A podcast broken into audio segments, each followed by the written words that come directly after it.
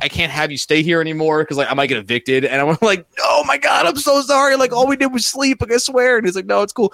As I'm on the phone with him, I'm not making this up. As I'm on the phone with him, the dude next to us driving. I'm not driving. I'm just like right behind the driver. He's doing this like the guy on the highway. He's like, pull your window down. And my buddy, like our buddy Jesse, like opens the window and he's like, "What's up?" And he's screaming. We're only like 60 miles an hour. He's like, "What?" And he's like, "Your trailer door's open." And we were like, Oh "Fuck!" shit!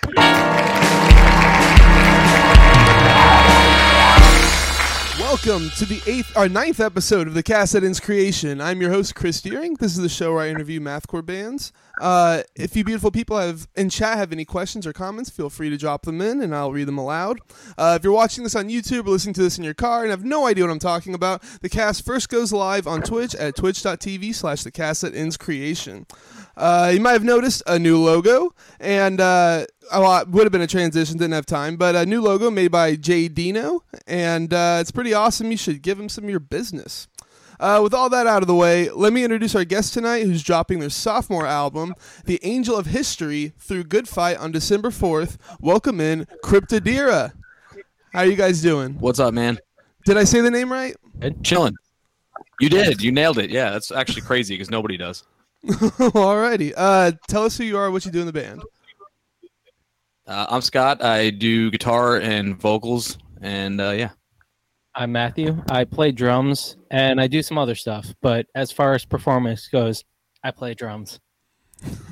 Alrighty, so um, Wikipedia says that uh, the Cryptodira are a suborder of testudines, I guess, which include freshwater turtles, snapping turtles, tortoises, softshell turtles, and sea turtles.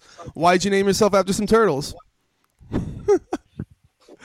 Okay, so this goes back to we were in high school. Um, we we were originally called No Judgment, and we just didn't really like that name. And this is like going back to yeah, like years ago. We were children. Yeah. and so we were just looking for we were looking into a, a whole bunch of like also like like Greek deities like but because we have like a solid bit of like sludge and post metal influence like we we like vibed with I don't know, like like ancient and just like large sounding animal names that also like might be kind of oceanic. So we're just like, oh fuck, okay, like pelican or mastodon, shit like that. Um, and then we just came across exactly that that Wikipedia article that you're looking at. we came across it, I don't know, like 12 years ago, and we're just like, all right, it has it starts with crypto, so it sounds kind of like a death metal band name, like it like Cryptopsy or something like that yeah. um, but it's giant turtles, and turtles are sick.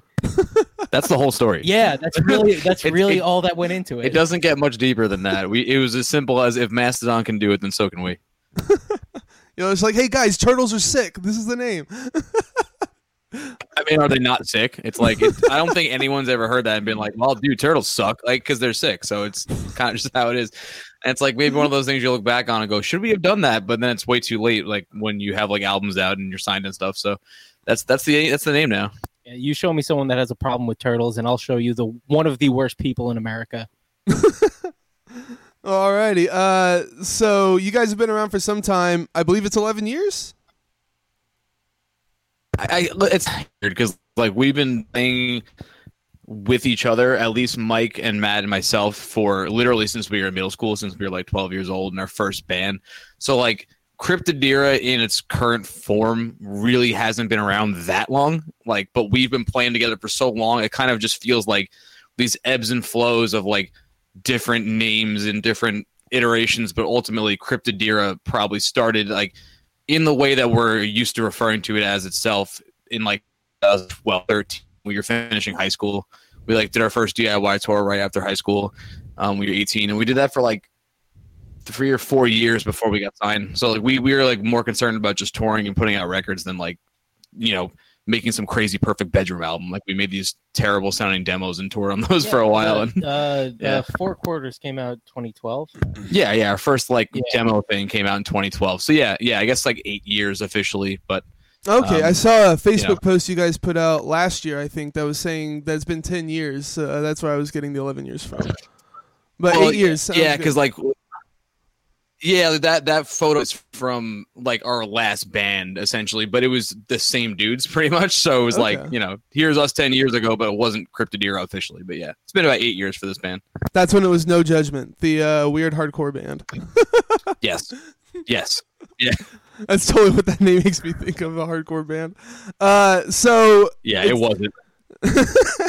so uh, it, you've been together for a long time. There's still people that aren't quite familiar with you guys. Can you give us just a brief history of the band? Uh, yeah. So uh, I've known Matt here for 21 years now. Uh, we went to first grade together. Yeah, I know. We're still somehow not sick of each other, but um, we met Mike when we were like 10, I think, or something like that. So we've all been friends just for fucking forever. And then Jeremy, our bass player, we met him in high school too. So like it's it's a very personal beginning. It's not it wasn't like we started a band and found members. We found members and started a band. So we've sort of been um, playing together forever, and it just at this point it feels weird to play with other people. So um, yeah, the band started like officially at the end of high school, um, at least in this form, and then immediately hit the ground running. Like I said, hit DIY tour circuit, doing like East Coast stuff, and then some uh, Midwest stuff, and just putting out demos that sounded like dog shit. Um, because that was what our concern was, was just getting out. You know, whereas our contemporaries at the time were like, that's like when shit like Periphery started to come out and Animals and stuff, and everything was starting to sound like ridiculously perfect at all times, and we were kind of like the antithesis, antithesis of that, and like, no, let's just put out some dirty records and get out there on tour and and whatever. And were y'all uh, that for a recording few years, yourselves at and- that time, or were y'all like, going to studios? Yeah. Yeah. recording Yeah, just a friend of ours. okay. Well, kind of. We had a buddy who had like a little home studio, and it was more or less just like an interface and some gear. And yeah, we didn't know our ass from our elbow with recording, and still barely do. So um, yeah, we went to him for our first few demos, and then we did um, the first like real recording we did was in 2014. We went to uh, Trax East, New Jersey, which is where Calculating Infinity was recorded, and we did uh, a split with a band called East of the Wall from New Jersey, and that was like our first like solid sounding release. And we were like, okay, okay, this way, this way we got to go now. Yeah, that was also the first release on a record label, but it was also a record label that we ourselves had started. Okay. Give yourself some yeah, it uh, was like a little mini. Uh, yeah, we we want to like start a project like that, and I, in a weird way, I still want to revive that. Um, but our own band got so busy immediately after that that our little record label dream died, like with that release. So one day maybe I will have a label again, but for now that's where uh, where it ended. Um, but then after that we got signed to Good Fight. That's kind of like when the band like almost in a weird way was reborn. I don't want to say officially started because that kind of like takes away from the fact that we busted our asses for years before that. But um, we got signed in 2016 and released our first record in 2017, or our first proper record in 2017. So that's kind of like when the band like took on the form that it's most known for. Okay. And uh, now you're uh, working on your, your second one, right? Uh, getting that one put out. That's awesome, man. Uh, so your music's pretty broad, hard to categorize. Uh, I would call it progressive death metal. Is that where you guys are at, or Yeah, That's fine. okay? Works for me. Yeah, I, I, depending on like who I'm talking to and what I feel like will make sense to them, I describe the band as a. I swear to God, every single time someone asks, like, "Oh, what music do you play?" Again, depending on context, it'll be a totally different answer, but none of those answers are necessarily wrong. So I accept progressive death metal. I think that's a good categorization. It's a good spot. It's a good spot to land. Yeah, yeah. It's, like I said, it's a lot of different things going into it. Uh, what are some of your big influences? Uh, probably from the start, we were like, well, like what really turned the page on it was Dream Theater when we were kids. That was like the band that blew the door open, I think. And from there, like the more narrow influences that actually comprised the band's sound a little more came through. And that was bands like uh, next wave was like Opeth and uh, Death. Between the Buried and Me and Death and Cynic. Cynic, uh, ISIS, Converge. Converge, yeah, Dillinger Escape Plan. Um, those are like the ones that sort of like structured what the band would eventually sound like, um, and probably still most sound like to this day. But uh, yeah, I was getting Those- a lot of the uh, between the buried and me vibes. Yeah, yeah, we get that a lot. definitely, definitely like a big influence. Mostly, probably in like maybe less in sex and more in like the attitude and structure of songs and the ability to just sort of go wherever we want with them. Yeah, uh, going from like really intense stuff to uh, nice, beautiful passages. It's kind of like the hallmark of at least the early between the buried and me stuff. So that really shines through with you guys. So, uh, what's the yeah, writing we definitely process? got a good bit. Oh, uh, sorry, you go ahead. No, you're good. You're good, man. Uh, I, I would say uh, uh, with uh, with uh, between the buried because I know we like we just put out the Better Left Unsaid EP, and we got some comparisons on that to even like like Mordecai from Between the Buried, and I wrote that song. And while I was writing it, at no point did I think like, oh, if I do this at this point, it'll sound like that Between the Buried and Me song. And like it, like that was something that never necessarily crossed my mind. But then by the time I'm listening back to it and I see someone say that about it, I'm just like, all right, yeah, maybe maybe there was some sort of like unconscious influence kind of like leaking into it. I guess I can't necessarily get away from that. yeah, yeah. Uh, so what's the writing process like? Is uh, somebody primarily directing it, or people just bringing in things and seeing if they work? How- How's that work? It's kind of a little bit of both. Um, Mike and Matt are the primary songwriters, but they have very, very different approaches to doing so. Uh, Mike's very, very traditional. It's very like literally meat and potatoes. He gets uh, riffs that he writes down or videos on his iPhone.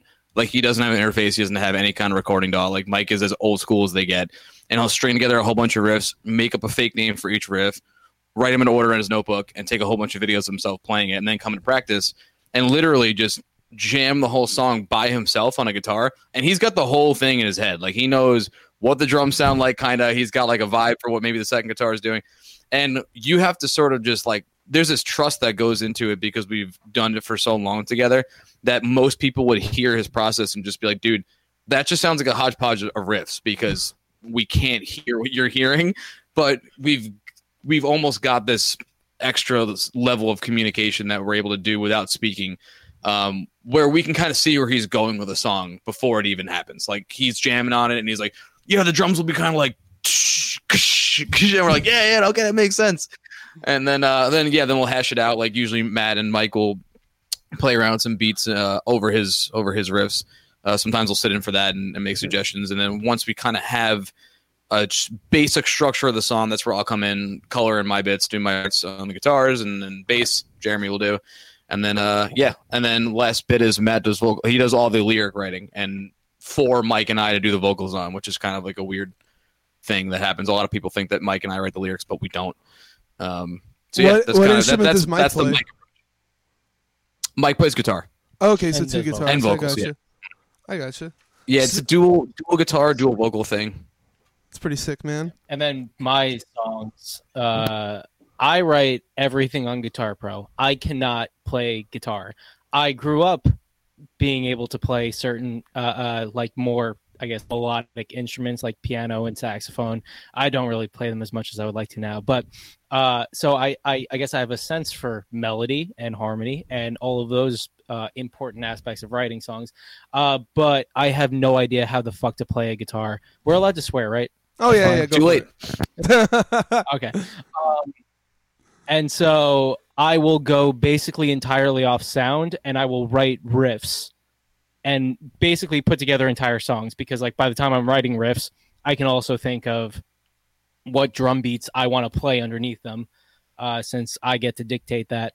Uh, so, but it still takes an aspect, even though it's a, little bit more of like by the time I'm presenting my final product in front of the band, it definitely is a little bit more like I'll usually have guitar parts and a drum part and oftentimes a solid amount of the bass parts as well. So it's a bit more complete the product that I have, but like it still takes a lot of like faith and communication in the other people in the band just because like if it wasn't for them figuring out how to finger everything correctly, transpose stuff when it might not be as feasible as I thought it was, like basically all of the uh the the faults of the fact that I am writing music for guitars but I can't play guitar, they will uh, uh come in and help with that. How do you crew. how do you write guitar in uh, Guitar Pro if you don't know what you're doing? You just like guessing, just Sound. Messing around? okay. It's sound. It's purely sound. You should have seen the early days where we had to figure out how to actually play it on guitars. Now he's gotten a little bit more of like a head around what a guitar kind of does, and I would say you're like eighty percent there. But there's still parts where I'm just like, dude, you can't do that with your hand. like it's not a thing you can do. So And every every time that I wanted to like say like, oh, I'm worried about like, is d- does this does this riff seem feasible? Mike will always go, literally, don't worry about that. Like Mike is always just Yeah. like, I don't care if it's not playable, just write what you're gonna write and let me worry about it after that because he always likes what I come up with. So again, it's yeah. it's very trust based our writing process. there's there's something about um, playing guitar and that you kind of always fall into your boxes that you're used to. You kind of grab the guitar, the neck feels the way it does, and you have your go-to um, tropes. And having a drummer write guitar parts without any knowledge of how to physically play a guitar makes you do like you have to, you look at these riffs and you go, I would never do that. And I think that's what creates some of the more interesting bits that we have because it's just it's a gu- it's someone writing guitar without guitar. Yeah. it's dumb luck. I It's introduce an luck. aspect of dumb luck. Well, honestly, I think that's how a lot of music's written. Just, just dumb luck. That's how I do it, man. It just comes out, you know. uh, Hell so you also write the lyrics. Um, hold on, I lost all my notes. Hold on one sec. Oh, where was it? Okay, yeah. You also write the the lyrics. Um, it's unconventional to have someone that doesn't actually sing write the lyrics. How, how did that come along? He had ideas. Yeah, it, it started pretty early. Like it wasn't always like that, but it was pretty much as long as this ba- as Cryptodira has been releasing music, I have been writing the lyrics. Uh, and it really just came from like, yeah, I was, I mean, in in high school, I was Nietzsche, and I was probably fucking insufferable. Um, but I was able to, you know, write stuff that was poetic sounding. Also, I like fucked with T.S. Eliot a lot. Uh, also, kind of insufferable but like I I, I kind of just had a sense for it. Um, and then now I am much more uh, ideologically correct, and so my lyrics are better than ever. And in fact, no one no one writes better lyrics than I do. Okay, Trump, relax.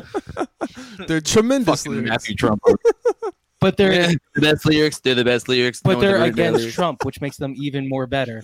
Um, but yeah, so it, it, it kind of was just like one of those things that like when we were when we were first becoming the the current formation of this band, we had already realized like you know we've been playing with each other forever. We don't we don't have to necessarily go by some like pre-made script. We can just figure out whatever works, and it was just something that kind of worked.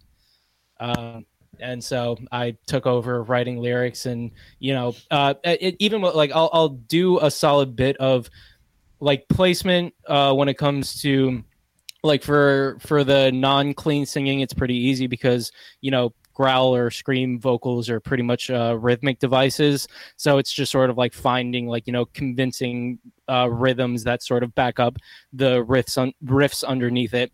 Uh, when it comes to singing, also just because you know I can write music based off of like the the sound of it and have a pretty solid sense of like what sounds good. Um, I'll I'll just be like, all right, well, what about this little melody? But it always comes down to also basically going through it with him and uh, he'll also have ideas that I don't hear, and also like when I have an idea and it's just like, holy shit, how am I supposed to do that while I'm playing the guitar? Then you know we'll we'll not not to say that it's like a, a compromise at that point, but it I still need uh, a little help from my friends, and I get that. Yeah, because uh, you know the band has this interesting composition of vocals where um, in the early days it was just me. I just did scream vocals and clean singing.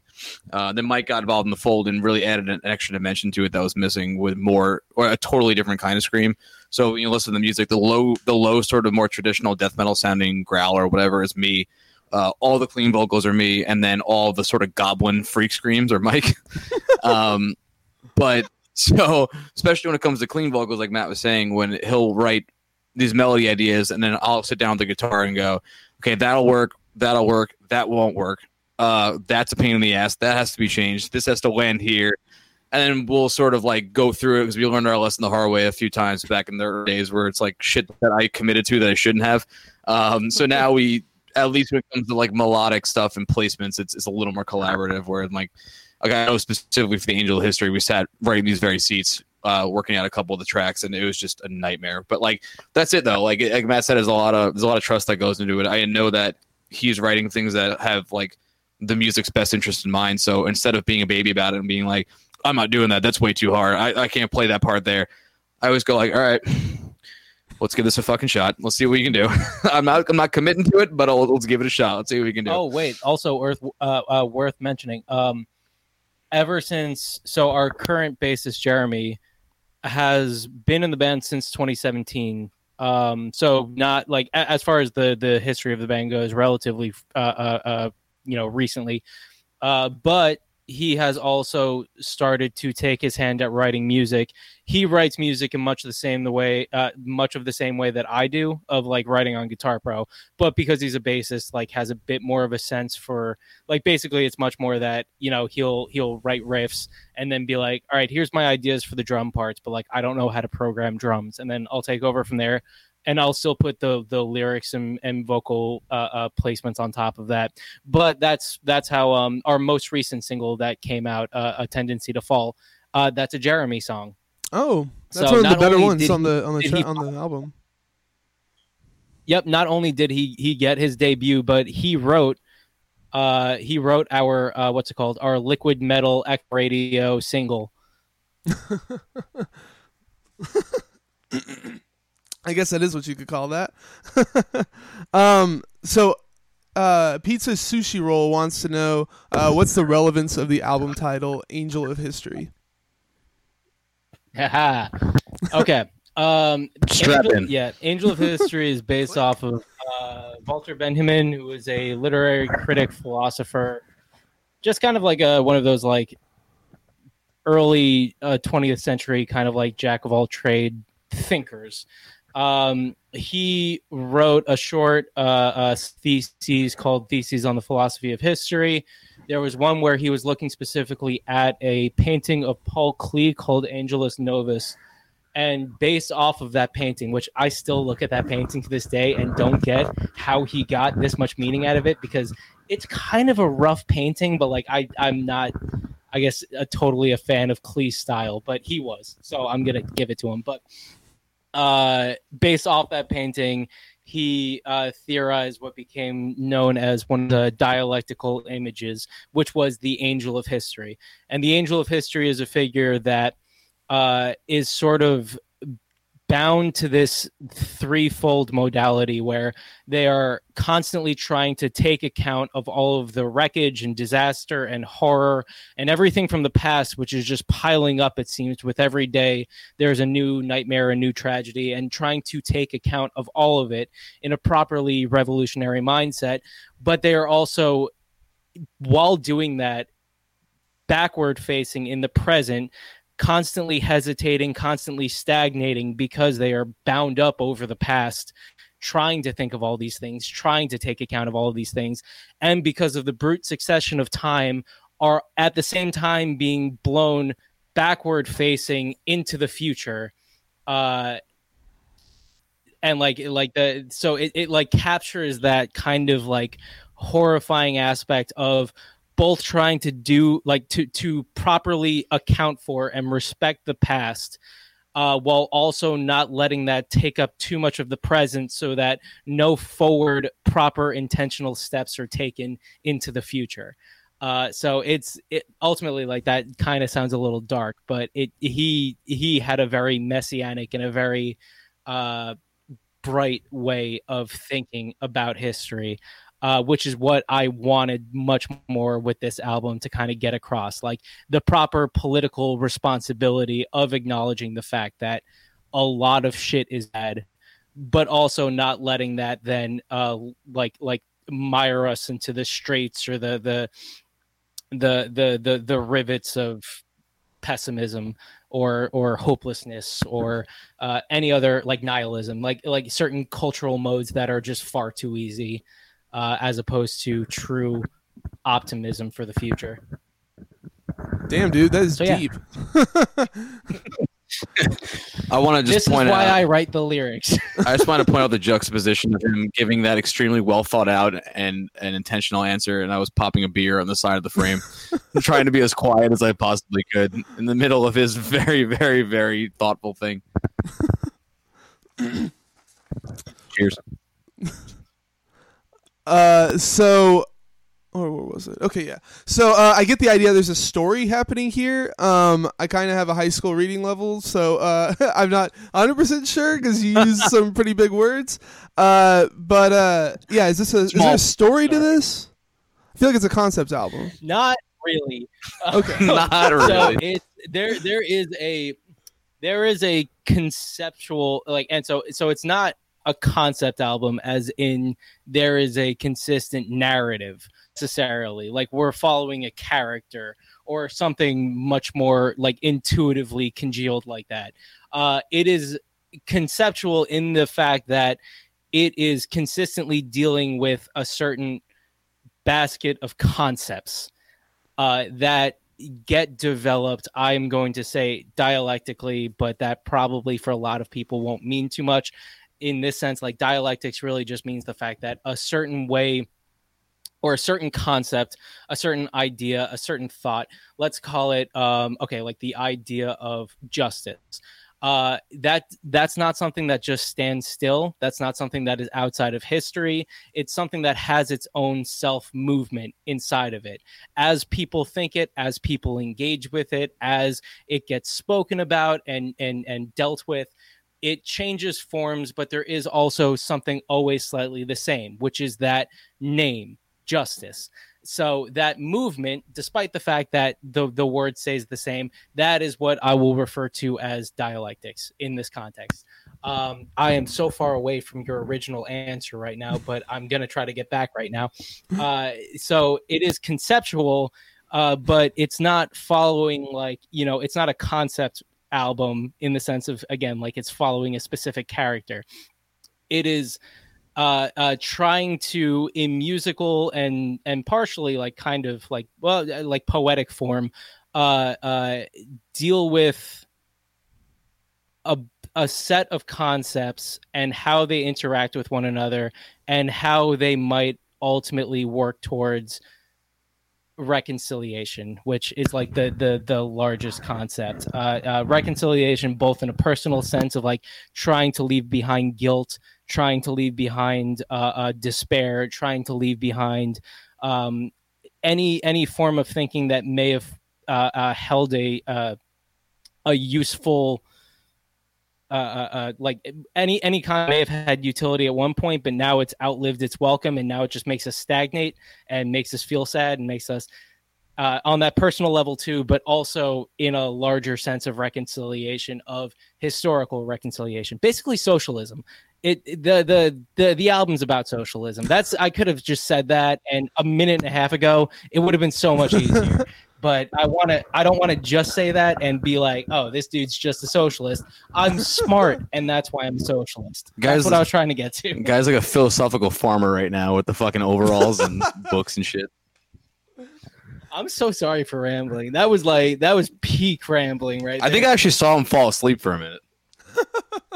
I caught myself. I caught myself. Did you study like uh, writing in school or something? Because like th- this like uh, very flowery kind of words. You know what I mean?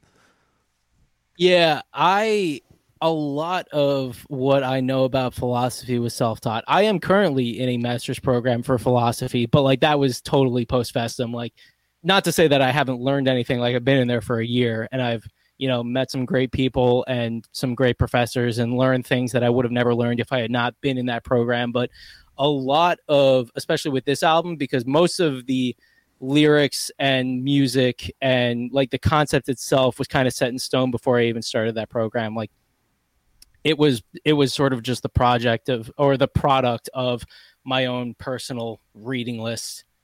I just really like reading. I don't even think I like have fun doing it. I think I just have to and want to. Okay. Uh, so I just want to remind chat that you guys could drop uh, questions, comments in the in the chat, and I'll read them out. Uh, let's move on to recording. So you recorded this in early Jan- early January with uh, the legendary Jamie King, who has worked with uh, Between the Buried and Me, Abiotic, through the through the Eyes of the Dead. Just to name a few, what was that like? It was fucking awesome, man. Jamie's Jamie's an absolute legend. Like we spent a lot of a lot of years as kids, like watching all the studio videos from like BTBAM, the contortionists and shit, and just like you, you it was like crazy because like we knew our way around the studio almost before we got there because we're just so used to what it looked like, you know, from the internet. Um, yeah, no, Jamie Jamie's an absolute legend. It's like most producers when they get abandoned like us, um, their instinct is sort of to try to tame it almost. It's like okay, there's a lot going on here. Let's see if we can narrow this down to a more dig- digestible product. Um, Jamie's instinct was the opposite, which is why we picked going with him, and we didn't regret it for a second. Like his everything we did that was a little kooky. He was like, "Fuck yeah, brother! Like let's do it again. like throw throw a harmony on that." You know, like that's just kind of what he Maybe, did. maybe we should hold off on the Jamie King impressions Dude. while we're on the air. Jamie would love it, man. He's the man's sense of humor is optimal. He's a he's a great dude. Um, yeah, no, he was a blast to work with. He he uh he pushed the band musically. He totally understood we, what we wanted to go for. Um, this kind of music is obviously his wheelhouse based on the bands he's worked with already. So it just sort of seemed like one of those matches that were like made in heaven and more or less like an inevitability more than like, oh, I can't believe they did that. It's like, yeah, of course they did that. So it, it seemed like it, it made sense to go there and, and give that a shot. But yeah, it was an awesome experience. So he was trying to push y'all to be more technical, or Say again. I'm sorry. you you were saying that he's uh, trying to push you push you guys forward uh, or push you guys more. Is that like to make the music more complicated, or what? How is he uh, if- influencing so you mu- guys?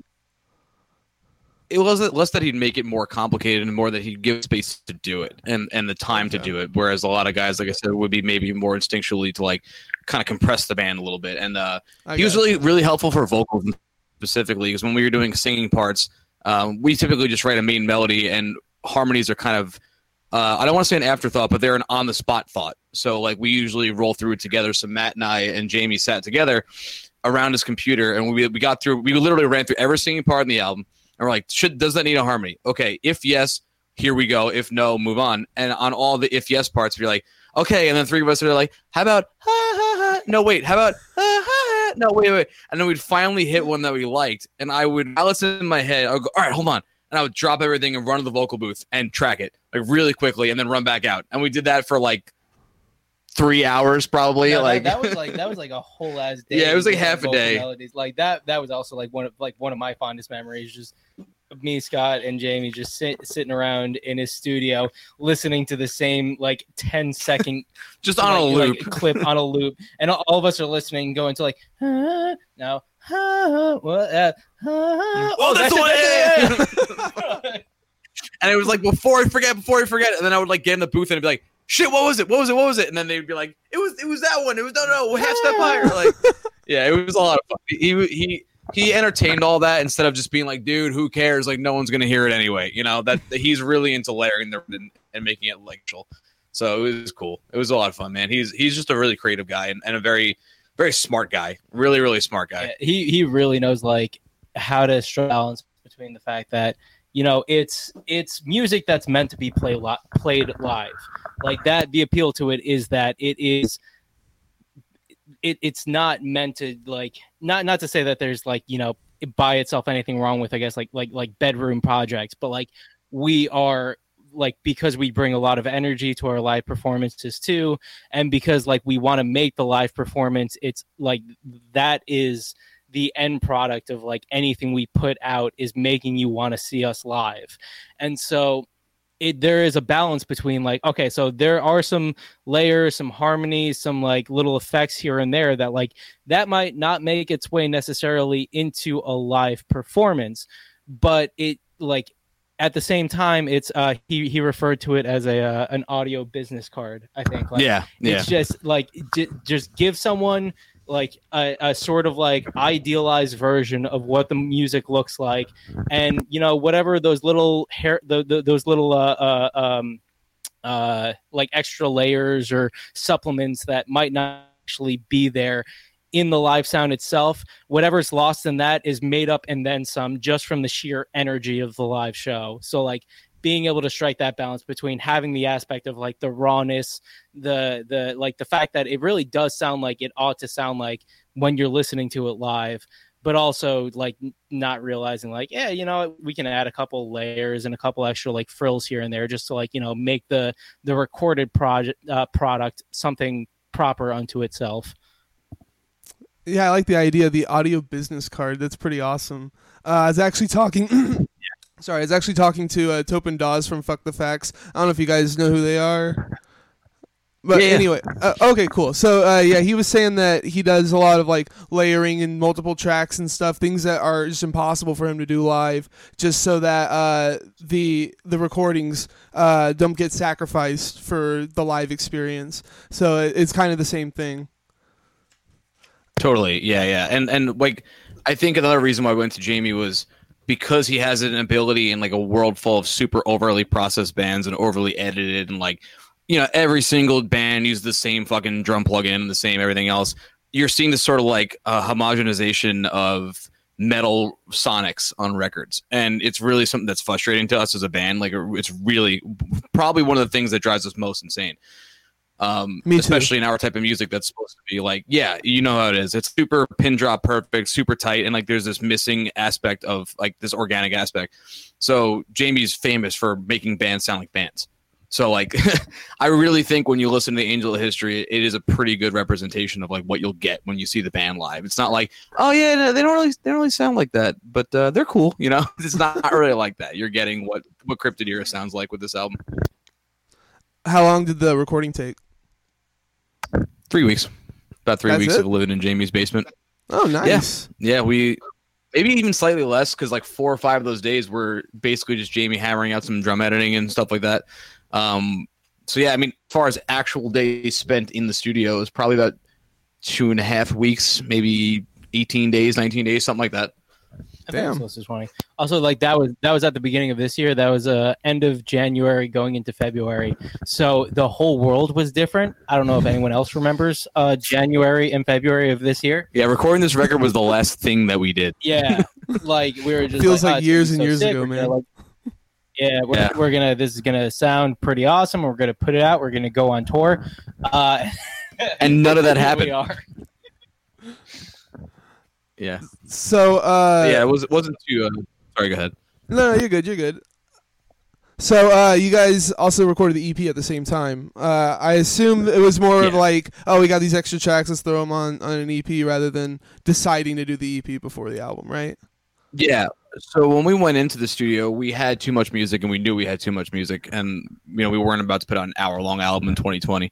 Um, so those two songs, we weren't even sure that those were going to be the two songs uh, initially when we went in. So the idea was just to like, um, sorry, Matt's clearing cleaning up a beer drop that I did. Um, It's been stressing me out. I've just been looking at it. It's like it's terrible.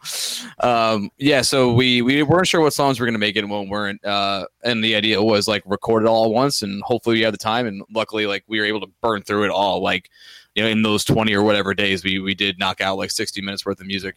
I Um, recorded all of the drums in two days. I am still happy. Jesus. about Please, that. please pat him on the back. He needs to feel good about it. Vir- virtual. Um, yeah, just pat your webcams. Fuck. um, yeah, so like yeah, we we had we were lucky to get everything done, and then we had some tough decisions to make um, once we got the mixes back. But um, we knew we wanted the songs we end up landing on with Angel History, not because any of them were really better. That wasn't the problem. The issue was that like what makes the most sense in context, like what flows the best, what yeah. kind of works with this song. Like the songs we knew were definitely going to make it. Okay, what of the extra songs lands properly? Um, so that left better left unsaid and unequal exchange as like their own things, but we liked those songs a lot. Like this wasn't like I said, not a case of like, oh, we don't like those songs, like we'll just bury them. It was like, fuck, we want to do something with these. Um, the initial plan was maybe singles, maybe split songs, maybe bonus tracks. Like it, we had no real idea what we wanted to do, and then the world literally flipped on its head and went on fire. Um, so we had uh, all this music and nowhere to go with it, like physically nowhere to to drive and play music to. So um, instead of hanging on, like the initial in- instinct when you have spent so much time and money on a record is to hold on to everything and go like, okay, well, we got to make sure we roll this out perfectly. Like we we can't screw this up. Like these are, are almost like our musical assets.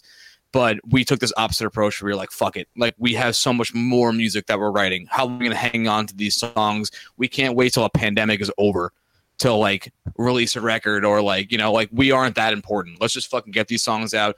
We'll do better left unsaid. And then after that, fuck it, more music. We'll put out a whole record like a couple months later. And we we got a lot of like we did the ep and then like we announced the new record a couple weeks ago and we got a like holy shit already? Like whoa like we just got this ep like oh my god. But that was kind of like the vibe we were going for. Like we are already writing a third record. We have and other all kinds Jesus. of other like possible releases. Like we just have so much music sitting around. Quarantine has been one of the most like just unnecessary productive just it, it's so many emotions so much free time.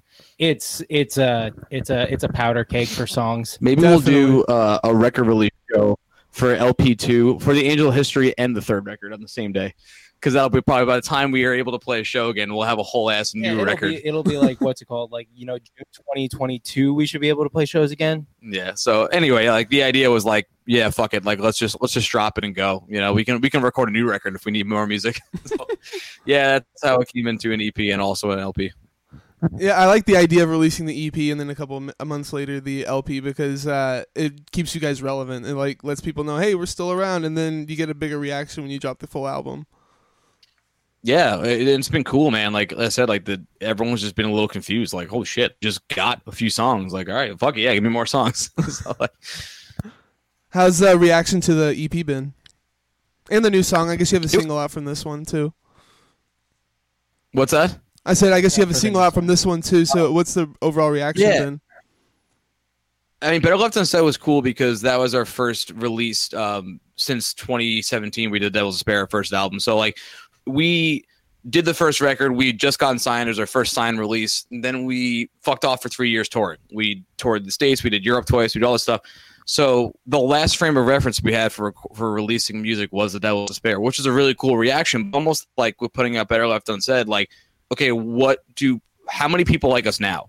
you know like now that we've done this for three years like what's this reaction going to be like um and it was fun it was it was really cool especially with when we announced the angel of history pre-order um wait hold on really quick i'm gonna run and grab another beer do you want one no i'm good Okay. that was terribly unprofessional um so when it came to uh the angel of history uh announcement because better left unsaid was fully digital there was no uh copies of that on vinyl Oh, or CD. really? Okay. So it wasn't a proper. Yeah, no, that was just a full. You know, here's Spotify. Here's a little music video. Like, listen to it. Um, so there wasn't like a real way of gauging what the reception would be, fi- like in terms of like units moved or whatever. Like, not that we really look at that too much, but so anyway, the point is when we did the LP uh, pre-orders and the reaction was very like, "Oh my god! Like, where can I get this in Europe? Like, why is there no U- uh, UK distribution?" And we're like, "Shit! Like, all right, people care about the band outside of this country now. Like, that's that's really cool. We didn't have that problem for the Devil's Despair. Nobody asked for it in Europe, so we had to sort out European distribution right after that, and that was really cool. So it's the the experience of that has been awesome. It's been very rewarding to see people like worldwide caring about this band that we put together in our basement years ago. Who's putting it out in Europe? Uh, it's still put out by Good Fight, but it's being distributed by Death Wish Inc. Oh, uh, okay. over in Europe.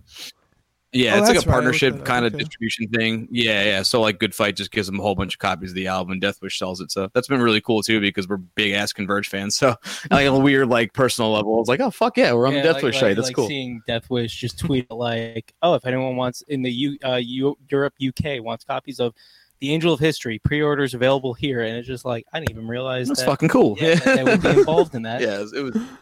We didn't really set that up either. We just like got an email one day. It was just like, yeah, it was going. Death Wish is doing it in Europe. We are like, fuck yeah, hell yeah, that rules. So, uh, who did your cover art? Uh, the cover art was done by uh, a guy named Adam Burke. He lives in Portland, Oregon. His art's name is uh, Nightjar Illustration. He also did The Devil's Despair, so it's kind of like Dude, I was gonna ask. It looks very similar tied to that one. I, I was gonna ask if it was the same guy. very That's purposely. Yeah, that was very intentionally done. Is that like a friend of Adam's done y'all's, Fifth for an or- Autopsy. Say again? Is that like a friend of y'all's, or is it just someone y'all wanted to work with? No. We just uh we were doing the Devil's Despair and we were looking like for something totally way better than anything we'd done prior. Like, and that's not even to like say anything we'd done prior on our EPs and demos weren't cool, but like we really wanted for our first album to go like way above and beyond. So we spoke to our manager and he he was aware of Adam's work. He's like, just check this guy's style out, see if you like it. And we are like, holy shit, this guy's not kidding around, man. Like he doesn't do any graphic design work. It's literally just as old fashioned as it gets, much like the band is just like he had a canvas and paint and he would just paint and high res scan and send you the art and that's it. He's like, I don't put your name on it. I don't do your album jacket. I don't do like your text. Like that's all up to you to figure out. I just give Really? you a high resolution scan of the painting. Yep. So we had our buddy do all the like the actual like text placement and stuff like that. Our friend Sean Kelly. Um, but yeah, Adam is just a pure artist, and that's why his shit is so cool. If you like zoom in really like close on those album covers, both of them, you can actually see like the paintbrush strokes, paintbrush strokes and stuff on it. It's really fucking cool, especially when you have like the vinyl in your hand. That's badass. So uh, there's an actual painting somewhere. Then I guess he has it, or did he give it to you guys? Or So he offers like a discount rate to the bands, and I actually have a really story about that. Um, we when we did the Devil's Despair, we were broke as shit, like really broke because was the first record. So he basically sells you the rights to the painting because his livelihood is art. He sells his paintings in like uh, his galleries and online and whatnot. Um, so he, but just he does give the band a discounted and early bird sort of like, hey, before I put this online to sell it, you can have it for less money. But we were broke as dog shit, and we were like, well, that sucks. I guess we're just gonna have to let it go. So we told him, no, like, you're you're cool, man. You could sell. You do your thing. And then we didn't think about it for like a year or so. And then one day, um, our friend Will Putney, who owns a studio in New Jersey, he has worked with Adam a bunch of times, and he noticed that Adam put our painting up for sale on Facebook. He's like, "Hey, I have a bunch of paintings that are up right now. They're up kind of prices, and one of them was our album cover." So Will tagged me in it right away. He's like, "Yo, Scott, like if you want this record, if you want the painting, like jump on it." And at that point, it had been about a year, and we had a little more money, and I was like, "Oh, I would love to get it." And I immediately ran on it. I was maybe like four hours after he tagged me. I was busy when I didn't see it when he first tagged me, and somebody had bur- I bought it in four hours. damn, And I was like, fuck. So uh, I hit up Adam right away. I was like, did someone actually buy it? I saw they commented that they wanted it. Did they actually buy it? He's like, dude, I'm sorry. Like, he's like, because they're a buyer, like I can't tell them I can't sell it to them. But if you want, you can reach out to the buyer, maybe ask them if they'll sell it to you or like turn it over to you or whatever. And I was like, nah, man, it's all good. So I have this weird thing in the back of my head where I feel like one day I'll get my hands on that painting again. But for now, somebody completely who does probably doesn't know who the band is, and we definitely don't know who they are, owns the painting for the Devil's Despair. For the Angel History, I want to see if we can get our hands Yeah, on I wanna, it. We we I might Would, would. I, I'd be happy to uh, throw in some uh, Some s- dosh. some, some buckaroos. Yeah, I'm glad you brought it up because I forgot actually, and I want to maybe talk to the band about about buying that one, not let it slip through our fingers again. dude, hell yeah, you guys should buy So it, if put in your practice spot.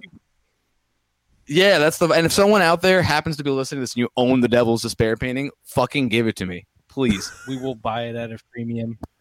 That is valuable artwork. How right much did it sell for?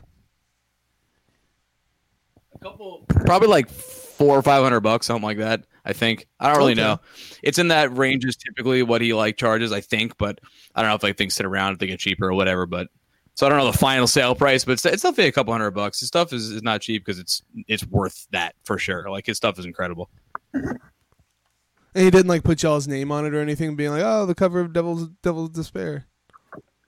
No, Not that I'm aware of. No, I mean, because they are his original pieces. We just sort of give him art direction. And what's really cool about him, man, is like that's another process that requires an insane amount of trust. Where Matt will come up with a concept and we'll write him maybe like a five or six sentence paragraph and go like, "Here's generally what we're going for. Here's the general color palette we want. Can you make this happen?" Send us a sketch, and we're like, "Shit." He nailed that. Like that's pretty good. Like maybe adjust this, that, the other thing, and then he gets one sketch, and then once the sketch is done, you get the full painting, and it's like we've never been disappointed. He's incredible. It is kind of like nice in that aspect because like the this sort of like uh polyvocal aspect of the band, like the fact that you know it's not just one person that's just dictating all of these things, and you're getting the the you know the product of one person's vision, but rather the music itself is just you know uh, uh, uh bound from multiple different people trying to figure out how to make something sound good, and then also with like um the other now like yeah i i have like uh, i like would type up a paragraph and just be like here are some images the the color palette was something that uh, uh mike and scott were especially like very much uh, had a lot of ideas for.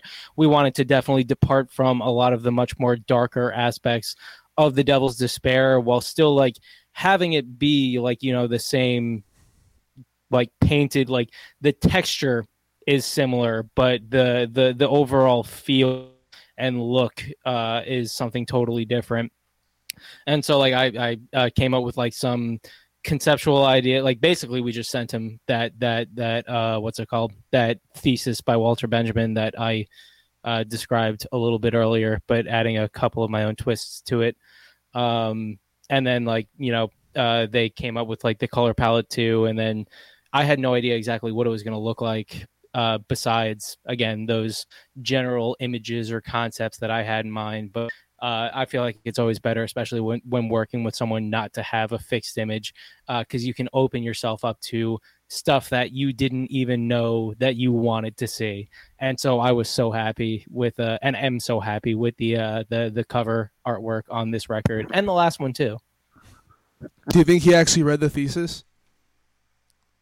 it was very short, so I actually do. Yeah, yeah. It, it's like it's like less than a page. Yeah. So like that that specific, like it it's not too much. Also, like Walter Benjamin makes his way into a whole bunch of like art theory, so like you can you can just read that for cloud. like anyone anyone like moseys into like a fucking gallery and starts talking about the work of art in the age of mechanical reproduction, like immediately people are just like, oh yeah, shit, everyone's guy, like, that dude, guy knows what he's talking. About. That guy's about. fucking cool. Yeah. Yeah, um, it wasn't long. Adam's a very, very, very artistic dude, obviously. So when he read it, he was like, "Dude, this concept rocks." I'm really excited to dig into this. Also, uh, Pizza Sushi wants to know if pineapple belongs on pizza, and uh, I have a very hard stance on this. Fucking no, no, it doesn't fucking belong on pizza. Oof, okay. Hard Stop agree. putting fucking pineapple on. Fuck that. All right, uh, He's I- gonna say some bullshit right now, so just just take take care of So yourself. here, here, here's the thing. I have not yet had because I'm I'm vegan and I've had vegan pizza, but like ever since making the the vegan plunge, have not had pineapple pizza.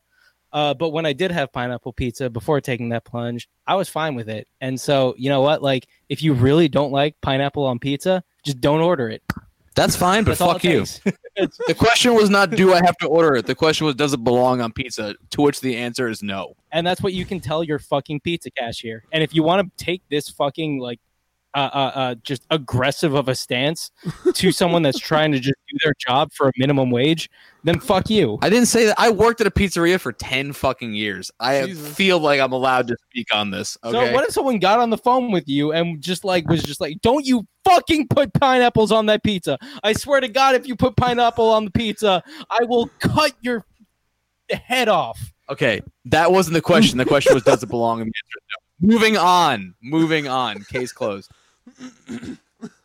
What what is your, your best pizza? Like what, what's on your pizza?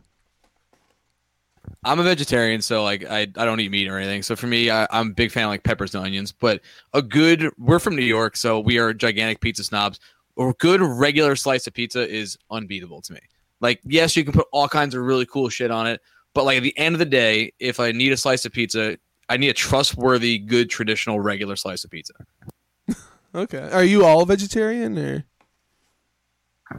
Jeremy, our bass player, is not at the moment. He kind of fades in and Wait, out. didn't- I thought I thought he was sticking with it. Did he? Did he? Did he cower it out? I don't know. It's hard it, for I him. like it he's depends. Been consistent, but No, he, it depends on which way the wind blows for him, man. It, it, I don't think he is right now. All right, so every every member of the band that matters is at least vegetarian. Yeah, Mike and I are veg. Matt's vegan, and uh, Jeremy depends on what day it is. I'm the most powerful. Okay, so uh, you guys got signed to Good Fight pretty early on in your career, uh, releasing your debut with them. Uh, how did you guys hook up with them? Uh, when we were doing our uh, demos for the Devil's Despair, our manager was kind of poking around, and uh, you know, we spoke to all the, the big like metal guys or whatever. And uh, being that we are the kind of band that we are, you get a lot of you get a lot of this. You get a lot of oh man, that band's really cool, but uh, talk to us when they're really big because nobody wants to take a chance on a band like ours because we're not flash in the pan kind of music where you just put out a single and it's like, oh, that's gonna get you fucking two million Spotify plays. It's very much a growing process sort of band. Like you, you look at a band like Dillinger, you look at a band like BTBAM or a band like Opeth or whatever. None of those bands started out really huge. Like they don't have a huge first record that they're like fucking playing for three thousand people. Um, they're bands that that are bigger now than they've ever been. Obviously, besides Dillinger's, they broke up. But the day that Dillinger broke up, they were the biggest band they've ever been. Yeah. You know what I mean? So Rest in peace. rest in peace to Rest the best.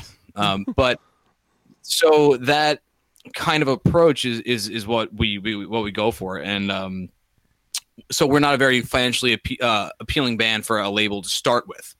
Um, so everybody wants our third or fourth or fifth album was the vibe that we were getting, basically, um, which was fine with us because these were labels that were probably too big for our kind of music, where they probably would have fucked us in the end anyway. Like we, Um, we probably it like they're great labels, but for a band our size, we probably would have been put on the back burner, and like basically would have been forgotten about for an album or two or three. But we were caught in the contract with them, so then we just like get on the other side of that, owing them a bunch of money. Yeah. So it was it was deal. it was important for us to like find a label that gave a shit about the band, not a label that you just definitely heard of, you know. Um, so gotcha. after a few more conversations, Good Fight had expressed some interest, and um, we thought that was really cool. And then we just kept exploring options just to keep our shit rounded. And then um, they kept coming back, which was really cool to us because, like I said, not a lot of labels are like willing to jump on a band like ours.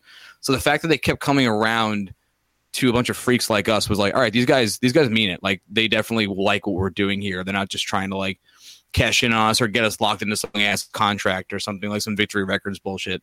Um, so yeah, it, it just seemed like a natural fit. They were very organic, they're very indie, they're very grassroots, a lot like our band is. So, you know, they're just a couple of dudes who put out awesome records. It's it's not suit and tie shit. It's not I'm gonna make you famous kid shit. It's just like just dudes who were in metalcore and hardcore bands growing up who wanted to like put out cool music. So it's kind of just a match made in heaven on that front.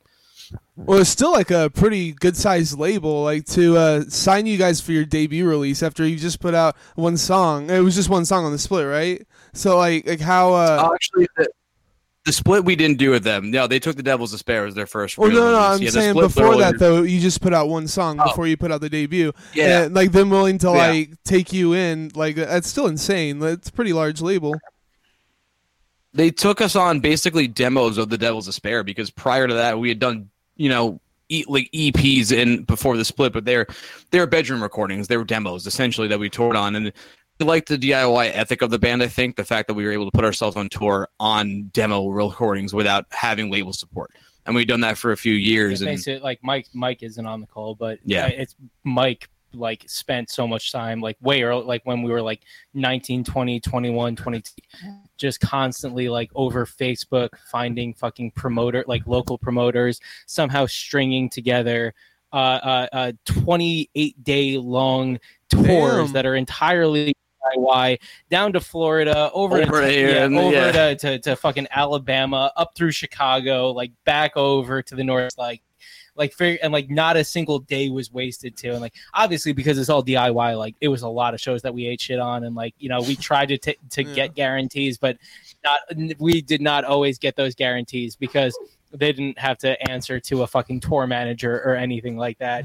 Uh, so like, but like we fuck we did that for four years, five Something like years. that, yeah. Like we we were just and like we, all things considered, like even if we didn't get uh you know uh that that kind of in for having much more like well organized and uh, uh structured tours and tour managers and booking agents and all of that much more uh, suit and tie shit.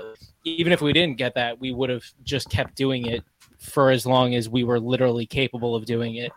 Um, uh, I forgot what I was originally talking basically yeah so so good fight signed on because they liked the ethic. They liked that we were we were doing all these things by ourselves and we put out these self-released things and splits and demos and eps and blah blah blah blah. But then when they heard the demos for the devil's despair they were like all right this band means it. Like they'll put in the work themselves. They're not going to sign to our label and call us every five minutes and be like well why aren't we huge yet you know so it's been very much like a, you know a working relationship with them and it's very like a and b and not just like you know us suckling for money or them begging us to make them money it's very much a symbiotic thing Yeah, well, uh, so you basically, I'm sorry, allergies are a bitch right now.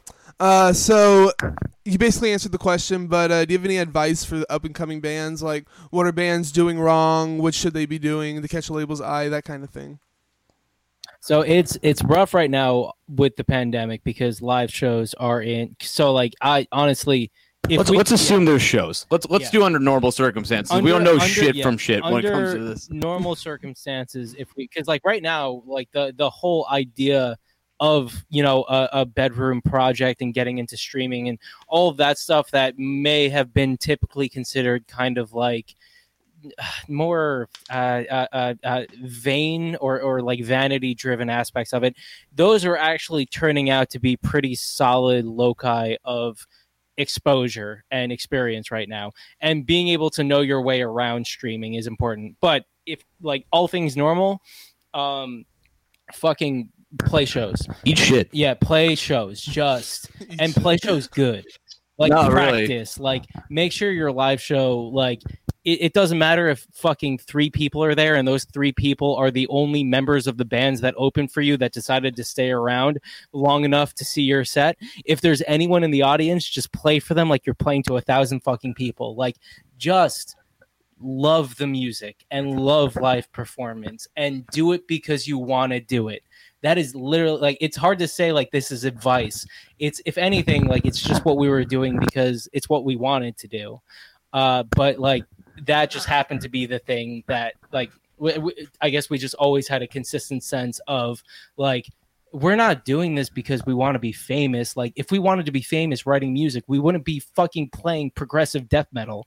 But there is something just so attractive about this music to us and the culture to us and and playing live to us and being able to be on a stage and playing to anyone whether it's three people whether it's uh, like 1500 people like it's just so much fun and we get so much joy out of it and when you can get that joy out of it like you start like the economic calculations of it like that starts to it gets thrown out for the most part but along the way you realize that you made far more well economic uh, uh, calculations than you realized you were making Basically, be willing to eat shit. You you can't. I I think um, I think everybody wants to start a band and everybody wants to play the shows that they went to go see when they were a kid, but very few people want to actually. I think they stop short of doing the thing they absolutely have to do to do that. There was moments when we were young and starting our, our, our getting this band off the ground in high school and shit, where you know every one of us was expected to go away to college. Like, okay, like, well, you're finishing high school, like, pick your college, fucking fuck off to some other state, and then you know that's it. And we were all like, yeah, we're not going to do that. We're going to stay home. You know, we'll go to college or whatever, but we're going to do it here. We're going to stay in this band, and that's a conversation most kids don't want to have with their parents. You know, I'm not going to fucking SUNY Cortland or something. I'm staying here Right. and I'm doing this music thing. And And mom's the like, bigger uh, one is, no, okay, you're going. Yeah, we literally had the know you're going conversation, and then we had to have the no we're fucking not conversation. uh, and then you know, on top of that, then you you book your first you book your first tour if you're lucky enough to actually string together all those dates like Mike did and put in all the fucking hours of messaging random promoters, be willing to play for seventy five dollars and eat a whole bunch of shit. And then let's say you get that tour booked. Now you talk to your boss at work and you go, dude, I need two weeks off of work. I'm going to go on tour. And they go, okay, well, you need to find a new job when you get back then because you don't work here anymore. You know, be willing to have that conversation with your boss and either be willing to lose your job or be willing to work out a way to not lose your job. And these things aren't glamorous. They're not for everybody. I'm not saying like, fuck it, you got no, you know, two dollars to your name, go quit your job. But if this is what you want, be willing to eat the shit. Be willing And to then- take the plunge a little. and bit. then when you're on tour you get to the shows on time even if the fucking promoter is not there until two hours after doors are supposed to open you're there a half hour before doors open because like just having that at like even if it's a semblance of professionalism just like realizing like it, there's a there's a time that loading's supposed to be do everything you can to just get, get there, there. on time Just get there. and yeah. you know, uh, if you, you there's some local bands that are opening for you, fucking say hi to them. Check their merch. Watch the band. Like yeah, watch them. Like be engaged in all of it because they're also a part of the entire live music experience. Just like d- never think that you are above any aspect of it. and I don't want I don't want to yeah. drag it out, but like all the meaningful connections we have in this musical world are literally from just being cool and hanging out. Um, you know, not not being above anything like Matt said. And we just did last year um, in 2019. We went on tour with Veil Maya and Intervals, which was the biggest tour the band had done at the time. Um, and you know, so we were kind of shitting our pants a little bit. Like we had done some decent sized tours, but that was like our our biggest one to date. You know, with like all the necessary parties involved. So we were like, okay, if the day sheet says you are supposed to get there at three thirty, we're gonna get there at three, and then we would plan to get there really at like two thirty. So we were getting there about an hour earlier than we had to be every single day. And then we were on stage when we were supposed to be. We were off stage when we were supposed to be. You know, don't take fucking 20 minutes in between setting up and breaking down. Like, just do everything quickly. And the biggest compliment we got from Veil Maya and Interval's respective crews was very like, you guys are the easiest fucking band in the world to work with. I'm going to tell everybody about your band. And we were very small, but every big band is not necessarily looking for the biggest opener because openers are essentially just not big. That is part of the job is to not be big. That's why you're the opener. So they're looking for one that's going to be easy. You're not going to show up make their life miserable. You're not going to make the show run off time. You're just going to be fucking easy to work with. And so yeah, just be cool. Just be cool and be willing to eat shit. and also be willing to hang out. Well, uh, that's one of the things I've been hearing ever since I announced that I was going to talk to you guys. I've been getting all sorts of uh, comments from people saying that you guys are the coolest dudes and everything. So uh, it's your reputation for that is starting to uh, take hold. That's great. I love that. I love everybody. So We uh, do mean it. It- It's not. It's not. It's not some like weird. Sem- we're not like reptile people that are just like, oh, we have to just appear cool so that we can expand our clout. By No, that we just much. we like hanging out, we man. just fucking love to hang out. well, I I get that sense from you guys. So uh, yeah, it's it's uh, yeah, I I would say you guys are cool. uh, so you guys, Hey, dude, you're uh, cool too. So uh, you guys stream uh, watch parties. Uh, I, I didn't get a chance to catch the last one. Um, what made y'all want to do that? That uh, so are the two guys who are not here right now, Jeremy and my biggest fucking movie buffs ever met in my entire life. So being that COVID like absolutely ruined the entire world, we decided we had to stop being so old fashioned and get into some of this streaming shit and you know because it's all really cool stuff. It was just territory we never inve- uh, ventured into prior. So we're like, well, what do people stream? You know, it's like video games and you know Q and A's and whatever musical stuff, which we all which we said we were going to do. Um, but because Mike and Jeremy are such massive movie buffs, they're like, yo, what if we figure out a way to stream movie parties where we can chat and bring in some friends or whatever?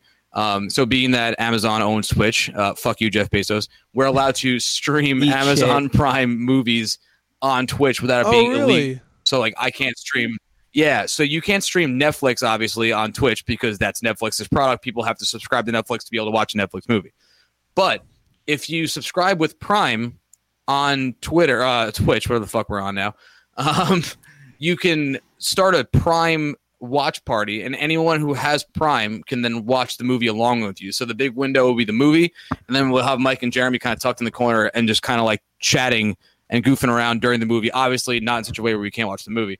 Um, so we had some movie buff friends on the the first one we did. We had uh, our buddy Carson from the Callous Daoboys, another really cool mathcore band. Really, really fun. They have an incredible record coming out. Like I, I'm gonna be that guy right now. I'm gonna be Brad guy. I've heard the record. It's fucking awesome. It's better than the Um, last And then one. we had or- Nolan. No, the new one. It's not out yet. oh yeah, yeah, but Yeah, it's gonna it- it's it better than ass. the last one they put out.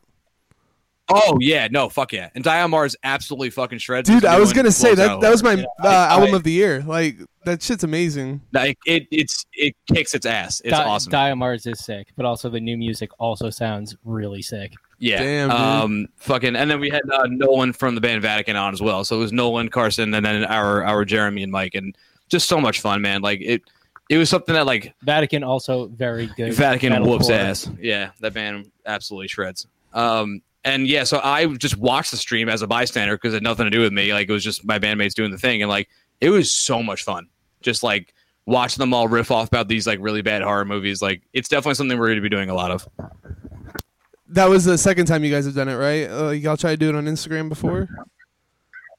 We done a Netflix party uh, during the heavy lockdown of the pandemic. So that was not videoed because Netflix parties fully chat. So on Instagram Live, they would chat about it beforehand, and then we'd all jump over the Netflix party. So it was a little bit different. This is way better because you can literally just log on and watch the stream while it's happening, and you know the chat's not just text chat; it's actually like a video. That's tight. So, uh, Pizza Sushi Roll wants to mention that uh, you guys said you're not reptile people, but you named your band after turtles. So, uh, We're not reptile people, but we named our band that. That's we just got called the fuck out. Look, Yikes, River dude. Shark Bait says you're don't very have to be a lizard person. I, You, shit. you don't have to be a lizard person to just appreciate reptiles. Yo, let's just let's just admit it. We got called out. like We're look- fucking reptile people. Just look how sexy their scales are. I'm gonna unzip him right now. Like if, if you think about it, like being blooded is just a huge waste of energy. this is not us admitting that we're reptile people. I swear. Uh, so you guys mentioned a couple uh, already, but what kind? What is? What's the last album you guys listened to? I've just got real hot on this record uh, by a band called Deep Sea Diver, uh, which is not a metal record at all. It's this cool sort of like I don't even know how to describe it. Like a just a really cool rock album, which is like not something I would normally like. I don't. I want. I don't want to say I would not normally venture into, but it's got this indie rock sort of vibe, like jazz masters and lots of pedals kind of thing. Um, but yeah, it's it's a record called Impossible Weight by Deep Sea Diver, and I've just been on a lot of chill stuff. I go through all these moods where I'm like super into metal for a minute, and then there's times where I just put it down and I just don't care um, about metal. And I'm kind of in one of those right now where I'm kind of like vibing out to some some chill stuff. So I've been listening to Deep Sea Diver a lot. Um, Matt and I both got into a band called Now Now this year that really fucking kicks ass. They put out an album like 2012 or something called Threads. So like my album of the year is like an album from eight years ago, which is fucking terrible to say, but it's so so so so so good, and I just can't stop listening to that. Um, As far as all right, so I've been listening to a couple like singles and smaller stuff, like the the two songs that just came out by System of a Down. Like I've been listening to that, even though like I'm, I'm still sort of ambivalent because like they seem to be, you know, good people, but also the drummer seems to be like John Dolmayan can eat shit, Uh, but that band rocks. Just let me play drums for you. I can play drums for you. I'm. I swear to God, I can play all of those parts. And like my fucking politics are spotless. Just if, if at any point, just you know, you know, you don't even have to respond to this. It's fine. I'm not actually expecting anything.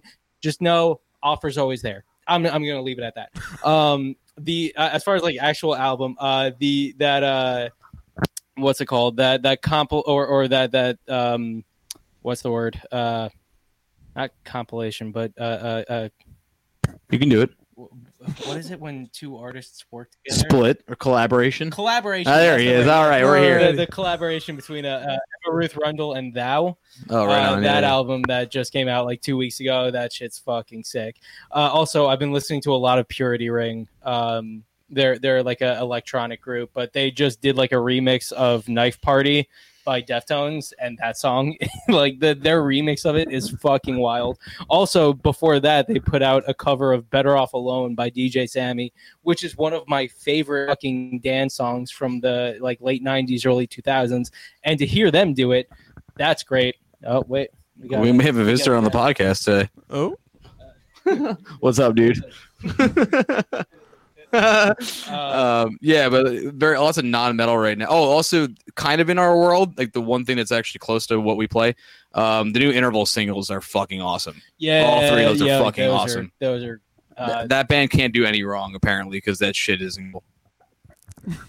I feel like Emma Ruth Rundle and that was also in our wheelhouse a little bit, but Kind also yeah, the the in, the interval songs that have been coming out are it, it, it's sick that they're pretty much going to be putting out the record right around ours too, and like it, it, That way, nobody pays attention to ours. yeah, but like maybe because uh, they like us, we might we might receive some of their excess clout. maybe like nine of their fans will listen to our album Yeah. instead. they'll throw I'm you all the about the clout. extras. I'm I'm only all of the clout. Yeah, no, we're, we don't like music. We're just here to, you know, be cool. Again, I can't figure out why exactly we decided to play fucking death metal because it's not a it's not what you typically associate with clout. Uh, Pizza Sushi Roll wants to know what we think about the new Mr. Bungle, which I believe is kind of like the old Mr. yeah, Bungle. wait, isn't it a re uh, a It's- it's- re-recording of yeah, their first yeah. E- Oh, yeah, yeah, it's demo? it's it's new old Mr. Bungle. It's fucking awesome. Like I didn't even I will be the first to admit I didn't even know what that demo sounded beforehand because the Mr. Bungle I'm familiar with is like California and like that kind of stuff. Not like thrash metal Mr. Bungle from when they first started, but I did check it out and it's fucking cool. It's just so cool to hear Mike Patton doing Bungle in the year 2020, like in any form. So yeah, it kicks ass. Big fan. also just uh yeah i i have actually not listened to it yet I do want to listen to it uh just i love california and disco volante like those albums are like I I got exposed to those while I was like relatively young as well, like probably like I don't know, like like 16 or 17 years old, and like they have always just had the most just abject place in my heart. Um, and so like I, the the fact that I can like go on my streaming service and see new music by Mr. Bungle, even if it's old shit, I'm just like, well, fuck, I should listen to that. That band's important to, to our band. Yeah, people keep comparing my shit to Mr. Bungle, and I still have never heard Mr. Bungle. I I need to get on that. Hey, Dude, it's a listen to good- California. Oh, listen to California, dude. I'm telling you. California is actually a master. It's it's actually fucking ridiculous how smart that album is. Shit whoops too much ass. Like, it- Woodrow. It's in so many different ways. Like we don't deserve that record. Oh, one more. I just saw my own shirt in the camera. I've been listening to Daughters a lot lately too. Actually, that's that is the one heavy I've been listening to a lot. Yeah, I, I that's a band that like just fucking whoops ass. But like I took a long break from it, and like a couple, maybe like a week ago, I just I, I put on "You Won't Get What You Want" again, and I was like, this shit is out of control. I've actually I've been off Daughters since summer, but I should probably get because you know what? Because it's it's Daughters season by the way. Health- it's now it's terrible outside. Just So put out their their new record not long ago. So I've been listening to Health too. health whoops ass. on the Yeah. aspect of like you know uh, uh, with the electronic music, but also like Health is its own animal. But because like you know they went on tour together, Yeah. that made me think like, oh fuck, this Health record, this is it's all like fucking remixes. Listen, listen to Daughters tomorrow. Yeah, yeah, I, I should listen to Daughters. yeah. It'll, it'll be cool. Yeah, the, the last one they put out, it's cool, but it's not something I want to revisit. You know, I, I'm a huge fan of the early stuff, though, man. Canada songs is my jam. What? It's cool, man, but songs. like, there's only so much depression you can oh, take. yeah. You know what I mean? No, I get it. No, I get it. Canada songs kicks ass. Canada But- songs is great, but like Hell songs. Oh, Hell like, Songs is dope, too. self-titled? Yo, here's No, no, I'm saying Here's the the, deal. the newest one, last record one is good. out. The last one's my favorite Daughters record. That is my. I I can't even say it's Really? not taken anymore because it's such a big ass album. It's so fucking good. I honestly, this is gonna be my hot take. The Daughters records are good in backwards order. What? I like the newest one best, self-titled second best, Hell Songs third best, Canada Songs fourth best. That is my take. I will live and die by it. I will die on that hill. incorrect take. And like even that Canada like, songs say is that, that Canada Song's is bad. It's just to say that Yeah, Canada rocks. yeah, it's just that all the albums that came out like out after it are proportionally better. So like they fucking grew. I get it though. I get it. You know, you know why I think that though, and, and this is probably a huge difference between you and I is I actually wasn't there for Daughters in the beginning. I did not get into Daughters until last oh. year. Oh, I so wasn't don't there at the beginning that- either. Oh no, shit. Okay, so then fuck that then. I made that. I, I didn't. I didn't really start listening to them until they opened for the Dillinger, the la- yeah. yeah, the last Dillinger. I guess it was shows. like 2018. Actually, I got into it. probably like 2017. well, for, well, that was the very last 2017, Yeah, it basically. was in December. I probably got into Daughters like late last year, actually. So I was even I was even late after that. I- It took me a while. Like him and, and the other guys got into it pretty quickly, and I just didn't pay attention right away. Um, but then I Was got the into it last year, and one I was the like, first holy one you heard? Yes, but it wasn't initially my favorite. So I, I Okay. Mike told me, "Yo, start with you won't get what you want. It's the best Daughters record." I said, "Fine." Put it on. Thought it was pretty good. Then I put on Hell Songs. That was my favorite for a week. Then I put on the self-titled. That was my favorite for a week. Went back to this one and went, "No, this is unequivocally the best one." And I have not changed my opinion since then. It's so good. It's so fucking good. incredible, dude. Just that. What's that fucking song? Um, uh, the reason they hate me. That song is out of its own mind. It's so cool. Like, don't tell me how to Don't do my me how to do my job. It's fucking crazy. so cool. I'm gonna listen on the way home. Oh man, I just missed the the grind that they were doing, man. That that shit was dope. Yeah, it's a matter of if the, if that's your thing or if like the weirdo noise rock shit's more your thing. So it really yeah. just depends on you know taste like anything else. So you guys uh, were touring pretty extensively. Uh, you have to have some stories. Uh, like, what was what was the best show you've ever played? I have like a top few, but the one that sticks out the most to me in recent memory was the Veil Maya Intervals tour. We did Gramercy Theater in New York. Um, we're from New York, obviously. That was kind of like a a little bit of like a full circle moment because when we were kids, we always went to see shows at the Gramercy. So it was like you're so used to being on that side of the barricade. Yeah, You so I mean? we saw a Cynic there. So we Cynic there, saw- I, I saw the Faceless there, and Suffocation and shit. Um, I don't think you were at that show, but we just saw lots of cool shows there. So like to be on that side of the barricade was a really cool moment. Uh, the show was sold out too. That was huge, Damn. and we were playing we were playing very early because we were opening the tour. It was uh, in order, Veil of Maya Intervals, uh, Strawberry Girls, and we opened. So a lot of the shows, you know how it's like when you're opening bands, some people come in late or whatever. That's how it was for most of the tour. But we were so psyched on this hometown show, especially because it was four weeks into a six week tour.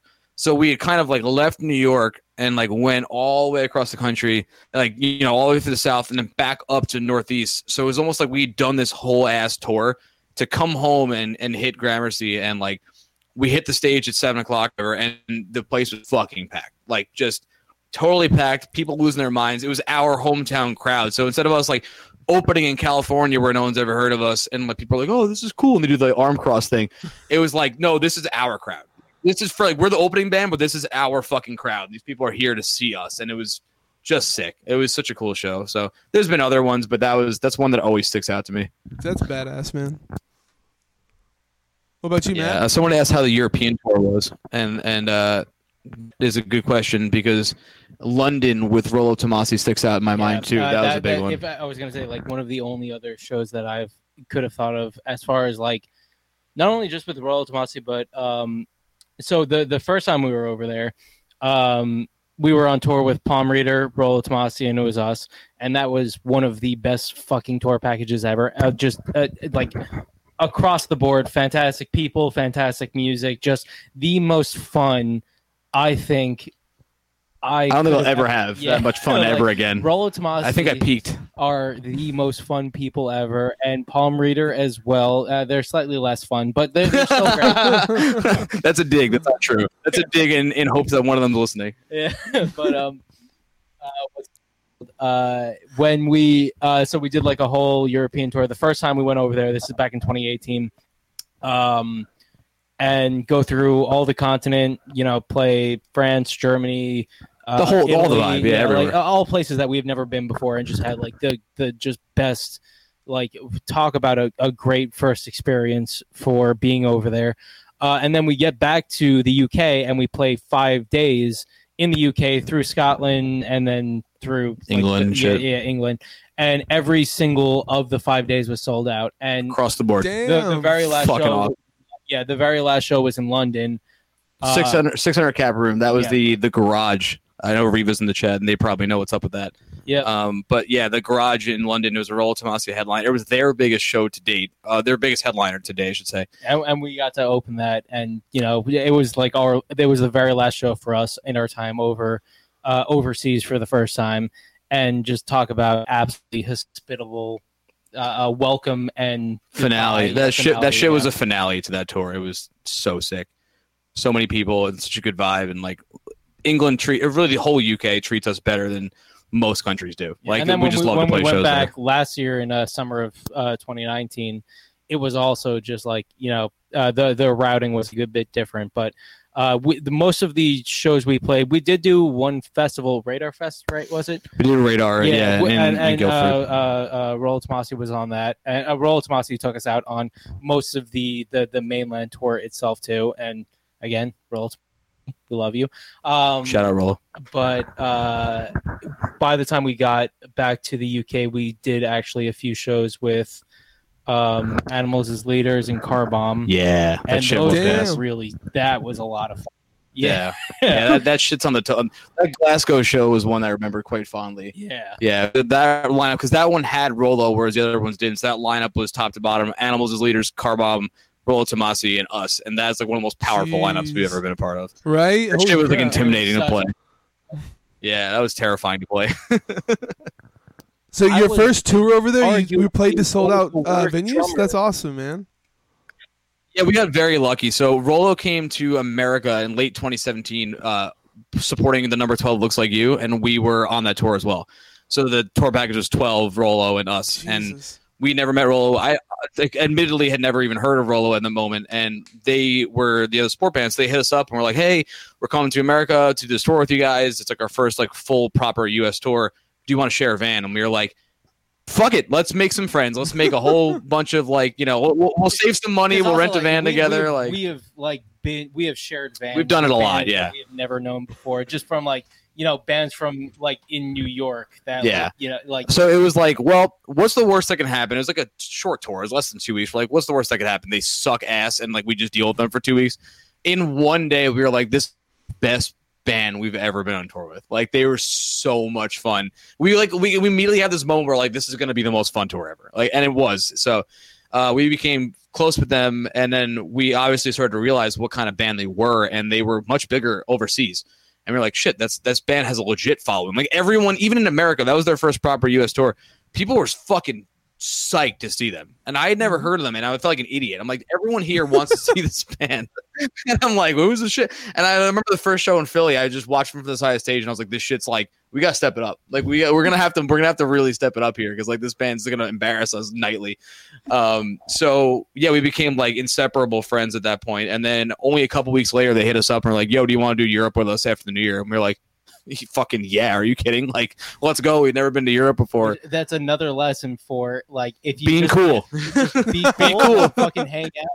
Like when- when they came over here, like my I remember like the very first night they fucking crashed at my place.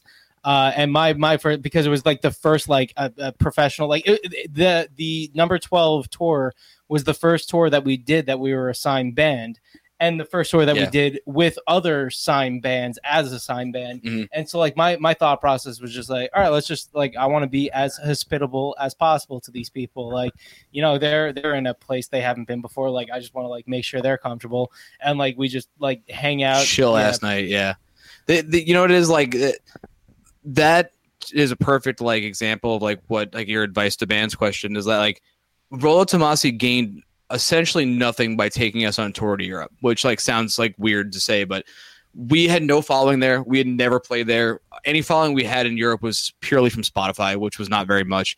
So it was like for them to take us over for their headline tour for their new album, which at the time was that album "Time Will Die and Love Will Bury It," which is a fucking ten out of ten album. great Oh, yeah. album. Um, that was like sort of like the, the proper release tour for that record. You know, when you do like a release tour like that, you want to make sure it's as big as possible. They they could have made like the crowd or financial decision to go like, well, let's let's try to get the biggest support bands we possibly can. The Palm Reader was obviously a smart one for them because they're a, a solid sized band over in Europe too. But for us to take us, they gain nothing from that besides a good time. Like that was that was purely like we love you guys. We want to bring you over here. We think this crowd would love you. Come here. So that didn't help them as much as it helped us, and that like is kind of shit that we are so indebted to them and so many other people for doing is just like liking the band and taking a chance on it. Much like uh, like like you asked about Good Fight before, much like Good a chance on us. Rolo took a chance on bringing us over to Europe, and then they did it again. And like that's the kind of shit that only happens if you're cool. it Right, only happens right. if you want to be cool with everyone. Like, um, but yeah, so th- those dudes like we are just indebted to them forever. I don't even remember where we started on this, but that's where we're at now. It Oh, I was asking what matter. your best show doesn't was. Totally. It's, it's just, uh, right, right. The yeah. be- best show, right? So yeah, you're Oh, yeah, yeah, So, like, yeah. the UK, tour- but like also, yeah, the the Gramercy show that definitely sticks out in my mind too. It's London was cool. like, Glasgow that- with that animals like, was cool. the- the yeah, solid, yeah. um, There's some shows. There's some fucking shows. Right? also, like uh, one of the most fun, sh- like okay, so if we're talking about maybe not necessarily best show, but probably the show that, as far as like every all of the components that went into it, that I probably had the most fun was actually in Boise, Iowa. Uh, Idaho, Idaho. Idaho. yeah, that, that was a weird one. That was a cool ass weird It day. was uh, also on the uh, Veil of Maya and Intervals tour, and um, it was like it was a festival, but like they turned the whole city into it. Like it wasn't festival like a place, and Yeah. there's three or four stages. Like it was multiple venues within a city that it was 20, 26 venues in Yeah. the city of Idaho, uh, Boise. And so, like, if you bought the band to get you into the festival, you were like able to get into any one of those 26 uh, uh, venues. And we were in like the the fucking heavy metal venue. So, like, if anything, it was like as far as the other shows that we were playing on that tour, it was the most familiar because it was like slightly smaller place, definitely more packed, like less less room in general, but just like more grit, more more organic, just fucking just a small a venue show. It dive was a small venue like, show. yeah. Yeah. uh, and so like uh, I- for for multiple other reasons that I don't feel like getting into in interest of time, but like, He was drunk. yeah, I I don't like to play drunk when I play live, but because of the the general conditions surrounding that show, I was more intoxicated than I have ever been for any other show. But it turned out, We think good. we think we played good. yeah, We don't know. You held it together. You held it together. no it was vomiting fun. on It was- stage. that, that was like, yeah, Not it- yeah, it was outside. No, I'm it- that was like one of the first because of like the weird structure of the shows too. That was like one of the first uh, uh, shows on the tour that uh, members from Veil and Intervals actually like got to watch our band, and Yeah. from there it just became a lot I mean, more. a couple of the guys watched prior, but yeah, but like to Matt's point, like there was a much small. There was no like green rooms and backstage. Not that anyone like actively didn't watch the band earlier. It's just that there was places to relax on most Yeah. of the venues. That was like we're all in this dive bar together, so like we actually got to know the tour package a lot better that day because it was only like it was like less than a week into the tour, I think. It so everyone's like, kind of feeling each other out. like third or fourth day, Something like that. Yeah, No, it was a little longer because I was in the hospital for, like the third day. Oh, It was like the sixth day or something. That's a whole did you just story. say you were in the into, but I ended up in the hospital? hospital. Jesus, what happened? Yeah, I had a whole eye thing. He's fucking- got a bad eye eye. I got a fucked up eye. It's just like, yeah, it's like a it's like a reoccurring corneal tear kind of vibe. And on the first day of the of the biggest tour of our lives, I was uh, almost hospitalized, and I played the show anyway. And then the second day, I was hospitalized, and I played the show anyway, but without a guitar because I couldn't see. Um, I wasn't supposed to play because I couldn't see again because the whole fucked up eye. um, and I laid down in the green room, and my band started playing without me because I told them I couldn't see. Uh, and Which then another thing, when you meet ridiculous adversity, you just, just make the through. show. Yeah, you make the show go on. So long and short of it is, I, I wasn't able to to see because my eye was fucked up, and I can't play guitar without the obviously because I'm not that good at it. So I was like, well, I'm in the back green room. I'm gonna have to play the. I'm gonna have to to listen to the first Cryptodira show I've ever listened to, and I don't like that, but I have to. So they set up my gear anyway on the off chance to be able to do it. Wasn't able to do it. They got through. They're gonna play without me and only have Mike do vocals. And I decided about half a song in. yeah, we got through half a constitution. Yeah, I heard I was getting frustrated hearing the band play without me. So I got up. I, I my eye was ridiculously light sensitive. Like I could not be near a light. I put on sunglasses and a hoodie. And I put the hoodie as pulled down as far as I could, and I wore like Unabomber ass sunglasses. and I, I, I kind of stumbled out, and I tapped Jeremy on the back. I was like, "Yo, is that microphone live in the middle?" And he's like, "What are you doing?" And I was like, "I didn't ask what I'm doing. Is the microphone live?" and he's like, "Yeah, I think it's on." He like tapped it, and it was on. So I just grabbed the microphone and I just did a blind set only on vocals. I think I think like we definitely probably have videos of that show, but like it was it's crazy. yeah, it was wild because like that's what, like one of the only Cryptodira shows where we have the only times uh, Scott has played parts of a set, even parts of a set, uh, without his guitar is when we've done Converge covers in the past. when we were kids. yeah. Yeah. when we were like way younger, and so like the overall like it was just a weird general vibe. But again, it's like one of those things that like But the know- best part was these guys didn't know about it, uh, Mike and Matt, and really Jeremy. But I tapped him on the back at least. But so I kind of just like moseyed on stage, looking like like uh, my friend, our merch guy Andy, described it as a cross between M Shadows and the Unabomber, and I just kind of like stumbled. out, And they were like, "Who the fuck is this guy?" like, and, that, and that's what happened. But you know, it's just like Matt said, it's a testament to just kind of doing what has to be done. You know, You kind of looked like the the the. Uh, this is an old meme, but the fucker and the pussy guy. Oh my god! Yeah. I oh dude, so I got a picture. You probably won't be able to see it, but I found one. Hang on, on my phone, where you can see what I looked like. Hang on, uh, you probably won't be. Uh, you can kind of see. Yeah, there you go. okay, yeah. yeah, yeah. That was my vibe for the day. Well, I was gonna ask you next what your what yeah, your yeah, worst show was. That's probably the answer. But uh, do you have another answer? That wasn't the worst No, show. That was the worst I ever not felt, like, though. yeah. That was the worst I ever personally felt during a show. But that was nowhere close to the worst show of the band the did. thing, oh, now I'm excited. Show. I Troll- have, Troll- I have probably already pushed it out of my memory. It probably. I got one. I, I'm not gonna I'm not gonna drop names, but I, I can definitely think of the worst show we ever played. So really quickly, this quick is getting long, but uh, 2013 DIY tour, playing Pittsburgh for the first time. Uh, we were playing in what I can only describe as a garage in an industrial park.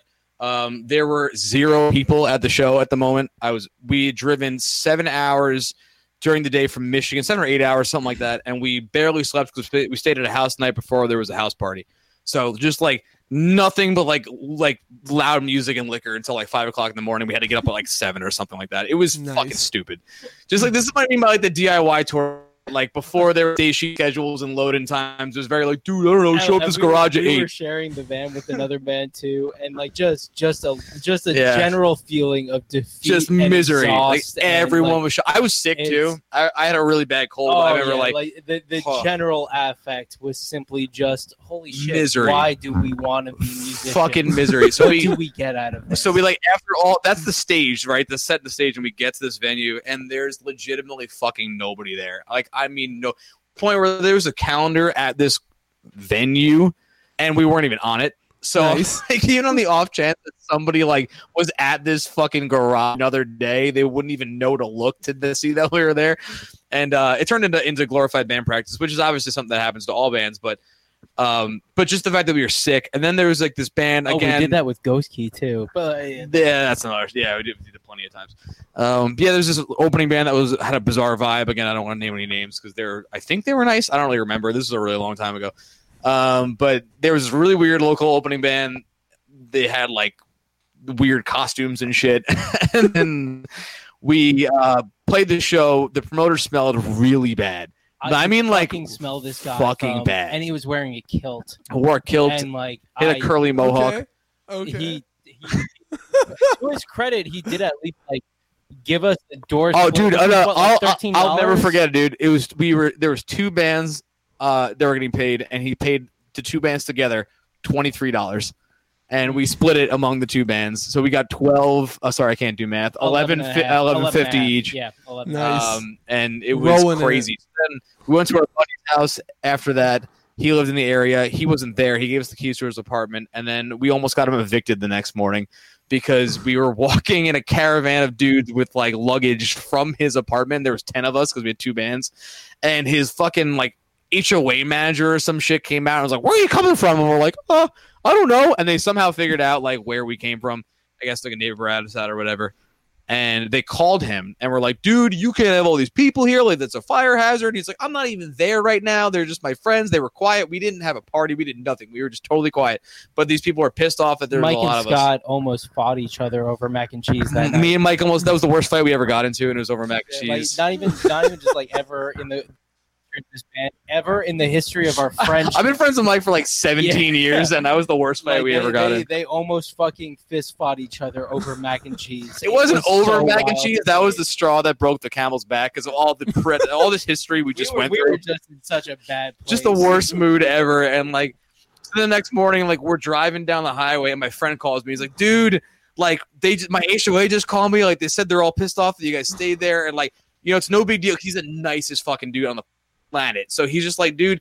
It's no big deal. I just want to let you know, like, we I can't have you stay here anymore because like I might get evicted. And I'm like, oh my god, I'm so sorry. Like all we did was sleep. Like I swear. And he's like, no, it's cool. As I'm on the phone with him, I'm not making this up. As I'm on the phone with him, the dude next to us driving. I'm not driving. I'm just like right behind the driver. He's doing this like the guy on the highway. He's like, pull your window down. And my buddy, like our buddy Jesse, like opens the window and he's like, "What's up?" And he's screaming. We're like 60 miles an hour. Like, "What?" And he's like, "Your trailer door's open." And we were like, Oh "Fuck!" shit!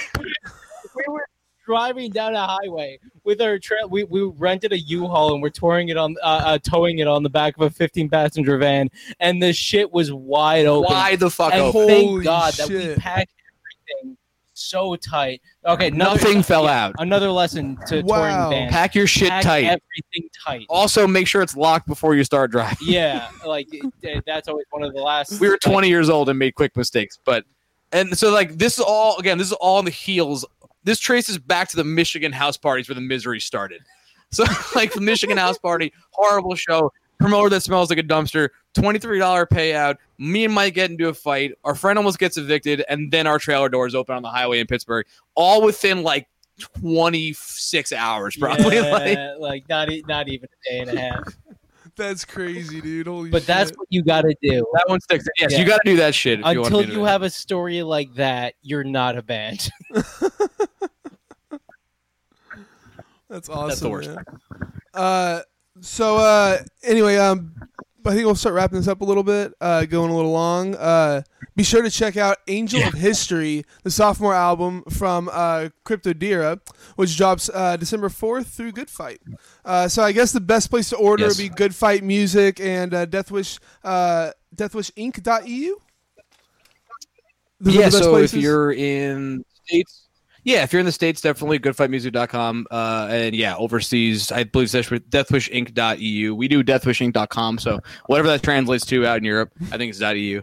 That's where you'll get the CD and vinyl and stuff. And uh, yeah, the the US is all the cool like pre-order packages and merch and stuff. Like hopefully, if you make us a bigger band, we can get really cool merch over in Europe.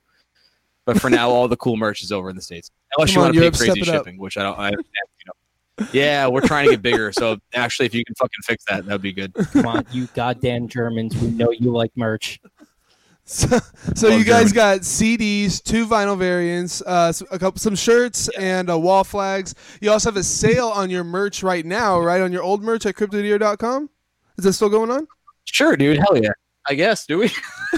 What was it I saw it. It's thing. clear.net. I know that much. Oh, is yeah, it .net? um, Okay. Yeah, there's there might be a sale running on that shit. It's. So that's that's like the merch that we have, like the leftover merch from tours. And that shit's really cheap right now. Yeah. So like cryptodira.net uh, is where you can find all our merch, and then crypt- goodfightmusic.com is where you find all the new pre-order merch. That's the really really fucking cool shit. Um, there's like build a bundle or something which I like a lot. You yeah, you're not trapped into buying a bundle full of shit you don't want. The more shit you get, the more discount you get, something like that. So kind of actually build your own thing with the with the vinyl variants and and sweatshirts and all that stuff. So That's dope.